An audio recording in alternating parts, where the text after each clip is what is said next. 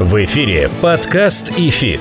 Первый образовательный подкаст о том, как в мире финансов научиться теории и применять ее на практике. У микрофона кандидат экономических наук, доцент ВАВТ и РАНХИГС, преподаватель ИФИТ Олег Абелев. Преподаватель ИФИТ, участник фондового рынка России с тысяча девятьсот девяносто пятого года Алан Дзарасов и основатель ИФИТ, участник финансового рынка в России с тысяча девятьсот девяносто второго года Алексей Примак. Всем здравствуйте, друзья! Всем доброго дня, ночи, а может быть и вечера. Короче, всем привет. Меня зовут Олег Абелев, и вы на волнах подкаста «ИФИТ». Слушайте нас на всех стриминговых платформах. Как всегда, напоминаю, в начале выпуска электронная почта один собака ифит точка ру, наш сайт дабл ю дабл ю дабл ю точка ай дефис институт точка ру, ну и, соответственно, наш телеграм-канал. Заходите тоже туда. В описании нашего подкаста есть все ссылки и на почту, и на сайт. Возможности есть, дело за малым, дело за вами. Сегодня со мной в студии мой коллега, преподаватель ИФИТ Алан Дзарасов. Алан, привет. Привет, Олег. Мы продолжаем бродить по темным закоулкам мира финансов. И сегодня мы будем говорить о теме, которая, наверное, больше сейчас оставляет вопросов, чем ответов. Но мы посчитали нужным про нее поговорить, потому что она в современном тренде, особенно в развитых западных экономиках. Кто-то из критиков западного пути экономического развития говорит, что в течение времени этот тренд сойдет на нет. Кто-то говорит, что это скорее игры для богатых и компаний, и частных лиц. А кто-то, наоборот, считает, что за этим будущее. Сегодня мы говорим о и эс джи инвестировании. Вот такая вот необычная тема. Сразу скажу, это три английских буквы и эс джи, что расшифровывается как Environmental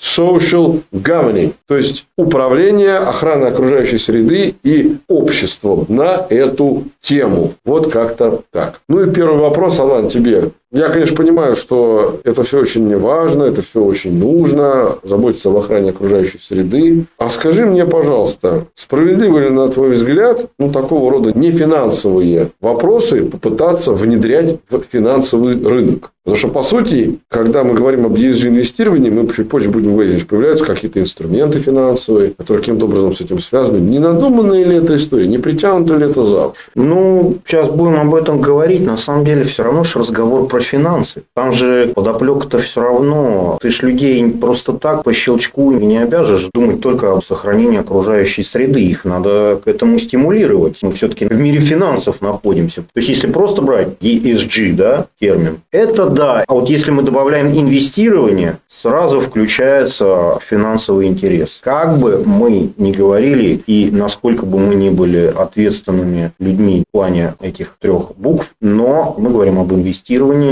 и должен быть, естественно, какой-то стимул. Забегая вперед, сразу скажу, что мы об этом еще будем говорить сегодня. Чтобы вы не думали, дорогие слушатели, что мы говорим о чем-то очень эфемерном, сразу скажу, что в России несколько лет назад запустился фонд от компании эр эс ха бэ «Управление активами», который как раз формируется, исходя из индекса устойчивого развития, который считает Российский союз промышленников и предпринимателей, и в состав которой как раз входят компании, которые, по мнению этого самого союза, исповедуют политику охраны окружающей среды. Какой-то такой список. Правда, честно говоря, когда я увидел этот список, а я увидел через несколько месяцев после знаменитой аварии на Таймыре, увидел там гэ эм ка. Но я... она исчезла. Да, я как-то подумал, а точно ли там гэ эм ка по праву находится в этом списке? Ну, сейчас ее вроде там нету. Вот, но это так, просто шутки ради, отклоняясь от основной темы. Так вот, так что это вполне себе ощущаемая история. Каждый из вас может стать и эс джи-инвестором, приобретая такого рода пай биржевого фонда. Я никого не рекламирую, я просто говорю о примерах. На самом деле, за рубежом эта тема появилась несколько десятилетий назад, а на финансовых рынках она появилась примерно лет десять-пятнадцать назад, когда крупные управляющие компании а-ля Vanguard или, например, Credit Suisse стали предлагать своим клиентам такого рода инвестирование. Окей, давай мы с тобой поговорим немножко про инструменты. Вот по сути, мы все ратуем за охрану окружающей среды, но я думаю, мало найдется людей в трезвом уме и в доброй памяти, которые будут ратовать за загрязнение. Очевидно. Поэтому это вполне очевидно. А теперь вопрос. Ну хорошо, ты ратуешь за и эс джи. Как ты можешь показать это путем своих инвестиционных решений? Вот Опять же, Алан, к тебе обращаюсь, ты человек с большим стажем торговым. Ну вот какую компанию ты мог бы купить, исходя из таких принципов сегодня? Наверное, если мы говорим про Россию, надо открыть этот индекс эр эс пэ пэ и посмотреть, что там. Ну, есть. Там известные Полиметалл, Полюс, Лукойл, там довольно да. известные. А почему компании? Вдруг именно эти компании, там все об этом написано, да, там все рассказано. Меня волнует другое. Как ты, как инвестор, получаешь от этого, ну, не знаю, какой-то вот кусочек этого вот ощущения, что ты инвестируешь в охрану окружающей среды. Ты же как получал доходы в виде дивидендов и там разницы покупки-продажи, так и получаешь. Ты имеешь в виду материальный интерес? Материальный, конечно. Смысл-то. Mm-hmm. Это у нас постановление цэ бэ, да, которое вышло вот этих недавно. Там же ведь, насколько я знаю... Алан говорит о постановлении цэ бэ, которое утверждает за двадцать восьмого ноября две тысячи двадцать второго да. года возможность эмитента выпускать соответствующие облигации. Ну, об этом... и эс джи облигации. Да, об этом мы чуть позже поговорим. Да. Ну, давай к материальному интересу. Да, насколько я знаю, там и о материальном интересе для инвестора рассказывают. То есть, там будет экономия на налоги. То есть, тринадцать процентов эн дэ эф эл. Не знаю, как насчет разницы от цен покупки-продажи, то есть от спекулятивного дохода. Но купонный доход, допустим, по облигациям, совершенно четко с него не будет браться налог эн дэ эф эл тринадцать процентов. Вот именно этот стимул, он и должен быть, и он и есть и на Западе. Я не думаю, что мы тут что-то новое придумаем. Подкаст «ИФИТ».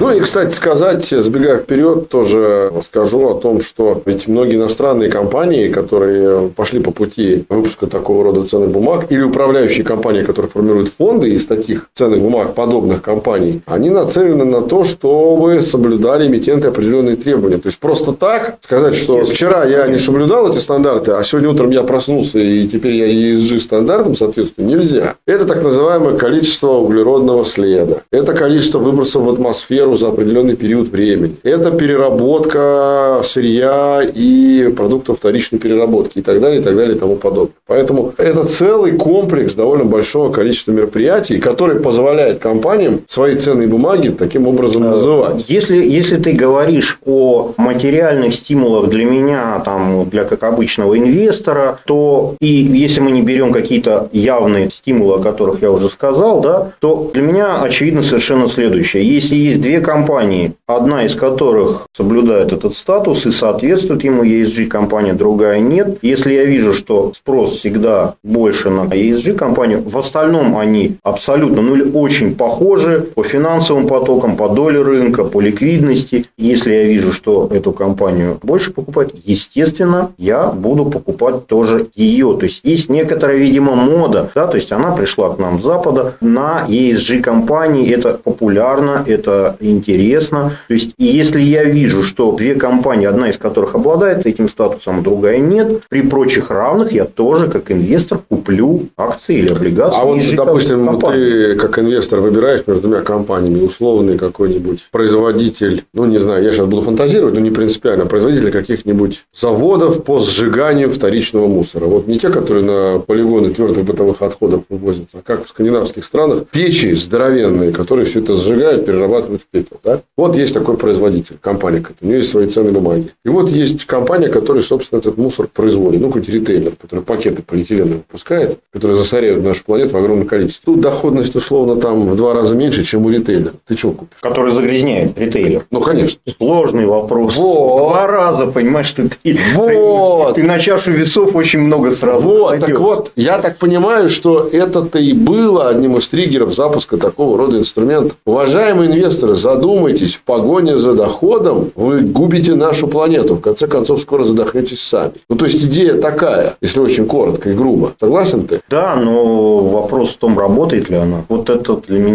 пока не ясно, работает ли это. То есть, когда две компании примерно одинаковы, тогда да, выбор очевиден. А вот когда они, скажем так, не одинаковы, да, причем сильно, причем перевес в сторону не и эс джи компаний, вот тут возникает вопрос, что сделает инвестор. Скажи мне, ты как практик, ты забирался, смотрел состав базы расчета этого индекса эр эс пэ пэ, не покупал ничего по этим и эс джи критериям? И вообще ты когда, не знаю, годовые отчеты анализируешь? Я скажу так, смотришь? Как практик, честно сказать, ну, я знаю, что этот список это есть. Это часть прозрачности. Ну, по крайней мере, уж на Западе вот, точно. Вот на российском рынке, будем прямо говорить, ну, практически не влияет это на поведение курса акций или даже облигаций компаний. Пока нет, не влияет. Может быть, в будущем, когда будут льготы, не может быть, а совершенно точно будет влияние, когда будут льготы по налогам, потому что это, деньги, в отличие вот от это пользы, по, да, это по аналогии с льготой долгосрочного владения на облигации, которые минимум три года, и по аналогии с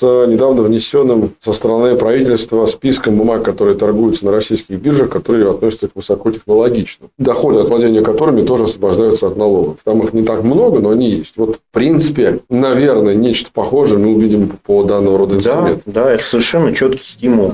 Подкаст «ИФИТ». Теперь давай перейдем непосредственно к нововведениям ЦБ. Значит, с двадцать восьмого ноября, я про это уже говорил, российские эмитенты, российские компании смогут выпускать три новых вида облигаций. Первый вид облигаций называется адаптационный. Значит, что это за история такая? Уважаемые слушатели, я тоже вам расскажу, потому что я думаю, что не в этом году, так в следующем кто-то точно начнет их выпускать. Это облигации, которые дают возможность компаниям привлекать средства для четкого трансформационного процесса своего бизнеса при переходе к экономике с низким уровнем выбросов парниковых газов. То есть, мы уже не раз говорили с Аланом в предыдущих эпизодах, что, когда разговаривали про облигации, что в отличие от акций, выпуск облигаций всегда имеет перед собой какую-то цель. Для чего ты и выпускаешь? Какая цель? И вот в адаптационных облигациях цель довольно четко. Снизить уровень выброса парниковых газов. То есть, это означает, и это очень важно, что полученные деньги на рынке капитала с помощью выпуска адаптационных облигаций компания будет тратить на конкретные проекты, а не на что она хочет. А я так понимаю, этих перечень, этих проектов пока не готов. Его, наверное, утвердит либо правительство, либо ЦБ. Ну, скорее всего, правительство. И тут большого какого-то люфта нету. Я, честно говоря, не думаю, что большое количество выстроившихся в очередь эмитентов будет за выпуском адаптационных облигаций, потому что это опять про крусту ложь определенную. То есть, ты, с одной стороны, хочешь привлечь финансирование, ты хочешь снизить выброс парниковых газов, а с другой стороны, ты понимаешь, что у тебя есть параллельный проект, который позволит тебе, допустим, высвободить часть дохода, накопить часть дохода, который ты потом мог бы направить на там, снижение парниковых газов. Так не получится. Только такая цель и все. То есть, прямые затраты на выпуск идут четко на проект, это будет отслеживаться. Да, более того, я думаю, что, скорее всего, критерий этих проектов будет утвержден свыше, и вряд ли сама компания будет иметь возможность их менять. Это первый выпуск. Второй выпуск такого рода бумаг – это так называемые облигации устойчивого развития. Ну, это более щадящий вариант, когда, выпуская такого рода облигации, компании смогут использовать привлекаемые на рынке капитала деньги для решения любых задач, не только выброса парниковых газов, снижения, но важно, что нужно некоторые ключевые показатели в выпуске заявить и обязательно их достичь компании. Они могут быть и не обязательно в сфере выброса парниковых газов. И если, что самое интересное, этого компании сделать не удастся, то что происходит? И ты, и я, и все другие инвесторы в такие облигации устойчивого развития получат повышенный доход. Переключатель сработает в фоне. Да. То есть, это будет, собственно говоря, такое право наше, уже опцион со стороны нас, как инвесторов, на получение повышенного дохода в случае, если компания... А каждый инвестор сам решает, выполнила ли компания? Или нет. Как это все на практике? Нет, нет. Ключевой показатель, видимо, ну, там, я не знаю, снизить количество, там, я не знаю, производимых газов какому-то году до такого-то количества. Вот наступает этот период, облигация этот момент живет, так. Эмитент это выполняет, мы получаем с тобой... А кто рынку объявляет, кто проводит экспертизу, выполнены ли эти условия? Подозреваю, что ЦБ. ЦБ регулятор. Ну, Думаю, да, что да. Нет. Но это интересная история, мне кажется. Если эмитент не справится, ты получаешь повышенный доход. Какой-то маржак к купонной ставке. Ну, мне интересно, да. То есть, если я, как говорится, вложился в компанию, которая стремится и эс джи инвестировать, угу. да, стремится каким-то образом заботиться об окружающей среде и так далее, то уж если она не смогла, я хотя бы компенсацию получу в виде повышенного купона. Ну да, не смогла, да. но отдам компенсацию. Да, да, да. Любопытно будет, интересно посмотреть, что это будет за компенсация, к чему она будет привязана. Либо к ставке рынка, либо к ключу, ну посмотрим. И третий вариант облигаций – это так называемые климатические облигации, или, если говорить дословно, облигации климатического перехода. Они тоже не являются целевыми, в отличие от адаптационных, но тут компания должна представить, и вот тут я аж, мне аж мурашки по коже забежали, когда это прочитал. Цитата. «Научно обоснованную стратегию да, я тоже это прочитал. изменения своей деятельности для перехода к низкоуглеродной экономике». Конец цитаты. То есть, вопрос, что проще. Может быть, проще и вообще адаптационно выпустить. То есть, там, не знаю, ты говоришь, мне нужен мусоросжигающий завод построить. Вот цель выпуска. Выпускаешь эти адаптационные облигации, строишь завод, все довольны, все радуются. А здесь мало того, что ты там завод должен построить, ты еще должен стратегию. С другой стороны, те, кто любит писать стратегии у разного рода наших комитетов, они, наверное, этим воспользуются. Тут они не являются целевыми. То есть... Да, они не являются целевыми. Да, адаптационные они целевые, там жесткий контроль. То есть, здесь, мне кажется, найдутся компании, которые попробуют какие-то стратегии. Ну, и забегая тоже назад, теперь уже, а не вперед, скажу, что действительно Действительно, пока есть только один единственный случай размещения такого рода облигаций, правда, тогда они еще не имели такого названия, это декабрь две тысячи двадцать первого года, и это компания ИНК Капитал, дочерняя структура Иркутской нефтяной компании. Но по меркам нефтяного сектора облигационного рынка в этом секторе выпуск абсолютно смешную сумму в пять миллиардов рублей. Но важно другое, важно, что именно после этого выпуска рейтинговое агентство «Эксперт РА» первым в России написала о том, что это действительно переходные облигации, Мне... и критериям они сами. Мне так кажется, что когда они выпускали, они еще сами не знали, что они будут таким вот первым эмитентом. Нет, но они написали в цели выпуска очень просто. Затраты в рамках реализации проекта. Не вдаваясь в детали, скажу так. Поскольку компания нефтяная, когда добывается нефть, всегда добывается попутный газ. Естественно, он теряется. И, как правило, он сжигается. Вот тебе выброс парниковых газов. Так вот, идея выпуска была финансировать проект по созданию обратной закачки газа в пласт. Чтобы он не выходил попутным образом на поверхность, и не сжигался, и не портил атмосферу. Это речь идет о тех месторождениях, которые не являются чисто нефтяными и чисто газовыми, а нефтегазоконденсатными. Да. И, соответственно, это является целью. А теперь у меня простой вопрос после всей этой истории. Вот у меня, может, ты мне поможешь и нашим слушателям. Ладно. Смотри, адаптационные облигации, климатические, устойчивое развитие. И я все это на одну чашу весов кладу, а на другую чашу весов я кладу так называемые зеленые облигации, которые уже довольно давно выпускаются. Вот правительство Москвы выпускало их. В чем разница? Простой вопрос инвестора. Ты как считаешь, это одно и то же или это разное? Я вот не помню, по зеленым есть купонные льготы по налогам? По поводу льгот не знаю. Мне даже по не по поводу нет. льгот. Я имею в виду, в принципе, по сути своей. По сути, никакой разницы. Вот, в принципе, это все и эс джи, облигации, инвестирование, то, о чем мы с самого начала начали. Не знаю, конечно, ЦБ нам, наверное, может быть, немного намудрил даже этими сложными названиями. Может быть, это стоило как-то проще заглавить, да. Угу. Но много непонятного в этом постановлении. Вроде как есть интерес, если будут льготы, да, и однозначно будут покупать их, в том числе частные инвесторы. Вроде как есть интерес и у эмитента, если будут, по-моему, там частично компенсация, да, расходов по купонным платежам. Но очень размытые и непонятные условия. Да, вот вот по поводу Алана зеленых облигаций хочу сказать истории правительства Москвы. По-моему, это было, если мне не изменяет память, летом этого года, когда правительство Москвы разместило на Мосбирже, кстати, первый в России выпуск зеленых облигаций, соответственно, субфедеральный, не путать с субордом, субфедеральный и муниципальный, на семьдесят миллиардов рублей на семь лет. То есть, с погашением в две тысячи двадцать девятом году. Идея в том, что Москва в целях выпуска написала, что средства будут направляться на финансирование городских проектов, которые обеспечивают снижение выбросов загрязняющих веществ. Короче, перевожу на простой язык. Электробусы. Понятно. Например, да. Закупка. Опять про деньги вопрос. Есть да. ли какие-то льготы? Что пишут для инвесторов? Нет, по поводу льгот ничего не пишут. Единственное, что я хотел сказать о том, что в отношении льгот, из того, что я смог найти, это то, что идея в выпуске зеленых облигаций состоит в том, что заранее эмитент указывает перечень направлений использования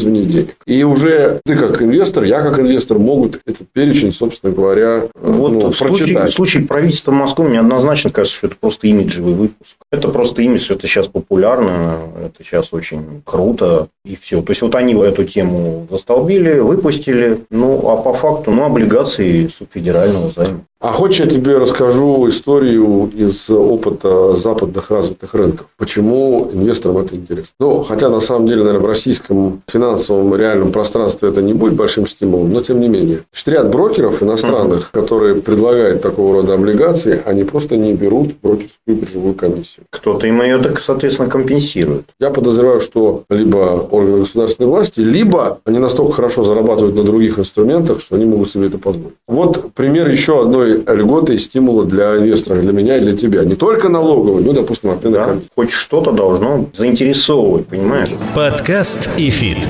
У меня вопрос другой. Я тебе хочу задать вопрос. Давай уйдем от деталей. Вопрос такого, наверное, более широкого контекста. Мне интересно твое мнение. Как ты думаешь, и эс джи это всерьез и надолго, либо это какой-то очередной модный тренд, который навеяло ветром, и завтра будет другой тренд? Пока скорее кажется второе, угу. что это некое поветрие такое на какие-то годы, может быть. Тут же все зависит от результатов этой деятельности. Собственно говоря, выпуск электромобилей. Ну, смотри, ну, сейчас только ленивый не выпускает электромобили. Ну, вот у меня это отдельная большая тема, да, она даже, может быть, не очень связана на фондовый рынок. Мне, например... Ну, как же не связано? Секунду, Алан. Я прекрасно помню, как после известного бума вокруг бумаг Теслы на американском рынке появился производитель Никола, который решил, ну, раз фамилию нельзя взять, надо взять имя ученого физика.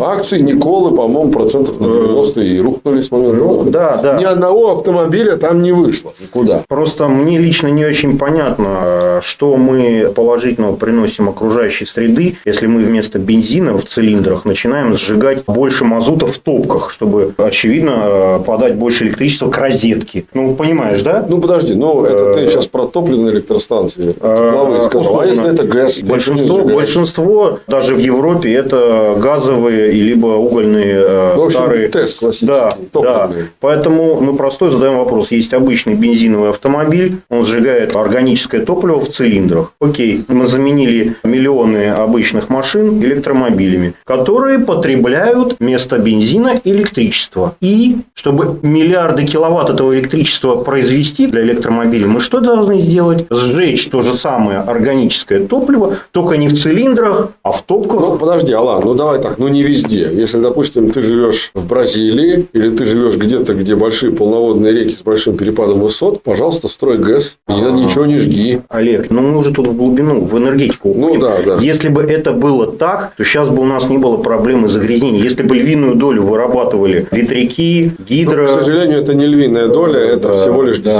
Да, тем более атомная. В лучшем случае, все вот эти вот источники электроэнергии, которые входят в и эс джи-повестку, а именно приливные, геотермальные, ветряные, солнечные. солнечные, дай бог, суммарно в мире это будет десять процентов, а то, наверное, и меньше. Да. Все-таки топливо, энергия воды, это еще, наверное, где-то процентов в суммарном энергобалансе мира по двадцать, по двадцать. А все, что осталось, извините, это атом. И на самом деле все эти истории с электромобилями, которые выражаются в фондовом выражении в виде обещаний сумасшедшего роста инвесторам в акции этих компаний, например, Николы, да и Теслы, пожалуй, тоже. Это, весьма заразительно. Я еще перебью. Это мы еще не берем проблему утилизации огромного количества литиевых аккумуляторов, которые О, просто да. головная боль экологов, о которой просто все сейчас не говорят. Вот если Если кто-то из российских компаний в преддверии этого инструмента, который мы только что анонсировали, придумает, разработает и воплотит в жизнь технологию по строительству завода по утилизации литиевых аккумуляторов, это, знаешь, как прекрасно было бы, когда топливо было бы водородное. То есть, ты ездишь на водороде, правда, он очень дорог, такая технология есть, но дорого, а у тебя из выхлопной трубы вытекает чистая дистиллированная вода. Но в любом случае, такое пока в мировом масштабе аналогично бензину невозможно в силу дороговизны, но вот это просто гипотетический пример, подо что эмитент мог бы такие облигации да, выпускать. Да, я к чему привел этот пример с электромобилями. Да. Основная, огромная, самая раскрученная тема из и эс джи бизнеса – это производство электромобилей. И на поверку при возникновении абсолютно законных вопросов сразу получаем, что не все так однозначно. Поэтому мода это или не мода, вот, понимаешь, ответ сам напрашивается. Пока по факту... Скорее мы, модный тренд. Скорее модный тренд. Мы ничего конкретно сейчас при нынешнем развитии технологий, к сожалению, не можем сделать для улучшения серьезного обстановки в окружающей среде. Ну что, наверное, тогда мы завершаем этот эпизод, будем плавно заканчивать с надеждой на то, что этот модный тренд станет не трендом, а станет полноценным направлением, в том числе и на финансовом рынке. И я очень действительно хотел Хотел бы дожить до того счастливого дня, когда мы с Аланом откроем утром наши торговые терминалы, а там будет отдельный индекс климатических облигаций, там будут они ликвидные, и там можно будет инвестору выбирать из них хотя бы, как он сегодня выбирает на российском рынке из акций, даже из голубых фишек, уже было бы неплохо. Поэтому пожелаем нам всем действительно развития этого инструмента. Это благое намерение со стороны ЦБ, ну и в принципе рынка. Будем следить за его реализацией. Меня зовут Олег Абелев. Еще раз повторюсь, уважаемые слушатели, пишите нам один собака ифит точка ру, электронная почта, дабл ю дабл ю дабл ю точка ай ди эф ай эс институт точка ру, наш сайт, наш телеграм-канал. Все для вас. Предлагайте выпуски для новых тем. Ну и критикуйте, хвалите. В общем, короче говоря, делайте, что вам заблагорассудится в рамках закона и, конечно, цензуры. Сегодня вместе со мной разбирался в климатических, адаптационных и других и эс джи-инструментах мой коллега, преподаватель ИФИТ Алан Дзарасов. Спасибо тебе, Алан. Спасибо тебе, спасибо всем. Увидимся на следующих выпусках эпизода подкаста ИФИТ. А вот теперь-то без субордов нам не обойтись. В общем, слушайте, скоро обязательно сделаем и про суборды, расскажем, что это такое, и не только, конечно, про них. Всем пока. Напоминаем, что подкаст ИФИТ можно слушать на Apple подкастах, Google подкастах, Castbox, Spotify, вэ ка, Сберзвуки и Яндекс.Музыке.